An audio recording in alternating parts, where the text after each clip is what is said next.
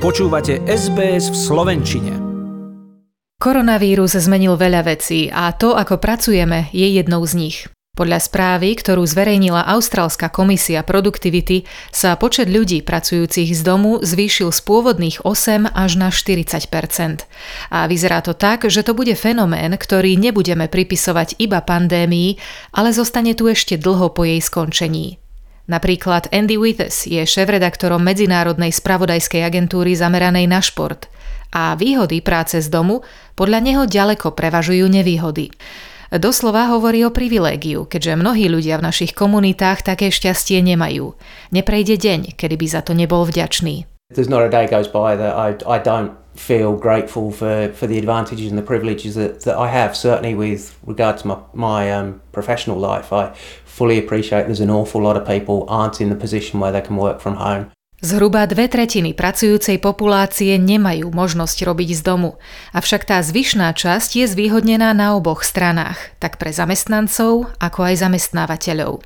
Predseda komisie pre produktivitu Michael Brennan vníma celú situáciu pozitívne a hovorí, že pre firmy je to určite nová skúsenosť, ktorú treba sledovať a pochopiť ju. Netreba však stáť v ceste technológiám, pretože tie súčasné môžu ponúkať kopec nových príležitostí pre zamestnancov a aj pre firmy, ktoré si potom dokážu vyriešiť pracovnú situáciu podľa uváženia. Of course, you want to understand it. You want to keep a close eye on it and monitor it, but you really don't want to stand in the way where technology might offer offer up new opportunities or open up new possibilities for workers and firms to work things out as they see fit. Správa komisie uvádza aj horšiu stránku práce z domu, ktorou je duševné zdravie. Odbory zároveň pripúšťajú, že nechceným bočným produktom tejto situácie je aj tzv. neplatená práca, keďže mnohí ľudia robia o zhruba dve hodiny viac ako v kancelárii. Prezidentka Austrálskeho výboru odborových zväzov ACTU Michelle O'Neill hovorí, že ide o neplatenú prácu. What we found when we did a survey last year was that the vast bulk of workers who were working from home at that time were doing at least two hours of extra work that they'd be doing on top of their normal hours of work they would have been doing in the workplace. And many of those extra hours were unpaid hours. Ženy čelia v súčasnej situácii ešte väčšiemu tlaku, keďže sú to zväčša oni, ktoré pomáhajú deťom s dištančným učením na diaľku a zároveň starostlivosťou o ne počas dňa čím robia tak domáce, ako aj pracovné povinnosti v rovnakom čase a na rovnakom mieste. For the majority of working women, they've also had the extra responsibility in terms of assisting with home learning and caring responsibilities. So it's not an even picture in terms of who's doing that extra homework on top of the work work from home. Z čoho vyplýva, že ideálnym plánom do budúcnosti by bolo kombinovanie domácej pôdy s tou kancelárskou. Model, na ktorý sa podľa najnovších štatistík spolieha väčšina firiem v Austrálii.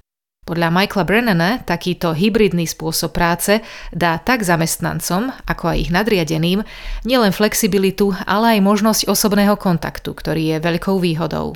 The model that many businesses appear to be focused on as the best way to reconcile the desire to provide a bit of flexibility for workers to work from home some of the time, but also to get the benefits of in-person interaction. perhaps a hybrid model that allows people some flexibility to be working from home some of the time, but also has people in the office much of the time, might be the sweet spot. Andy Withers, šéf-redaktor zo začiatku tejto reportáže, vidí v každom prípade v práci z domu väčšiu produktivitu. Už len skutočnosť, že nemusíte sedieť v dopravnej zápche na ceste do práce aj naspäť, je podľa neho veľké plus. Probably more productive at home. Um, just the fact that you know, you don't have the hour plus commute in the morning uh, and in the evening, so you, you are actually starting fresher. You've you've not had an hour on public transport and battling other commuters and trains running late and so on and so forth. Um, yeah, it's I probably do find myself a little bit more productive, but certainly no less productive. That's for sure. A ja ešte doplním informáciu z tohto týždňa, ktorá by mohla napovedať aj približný termín návratu do kancelárie. Federálny minister zdravotníctva Greg Hunt potvrdil, že už len menej ako 2 milióny Austrálčanov chýbajú do 80-percentného mílnika v zaočkovanosti, ktorý nám má vrátiť časť slobôd, vrátane cestovania. Nie len do práce, ale aj toho medzinárodného.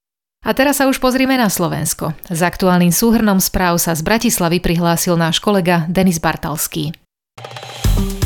Páči sa mi? Zdieľajte, komentujte, sledujte SBS v Slovenčine na Facebooku.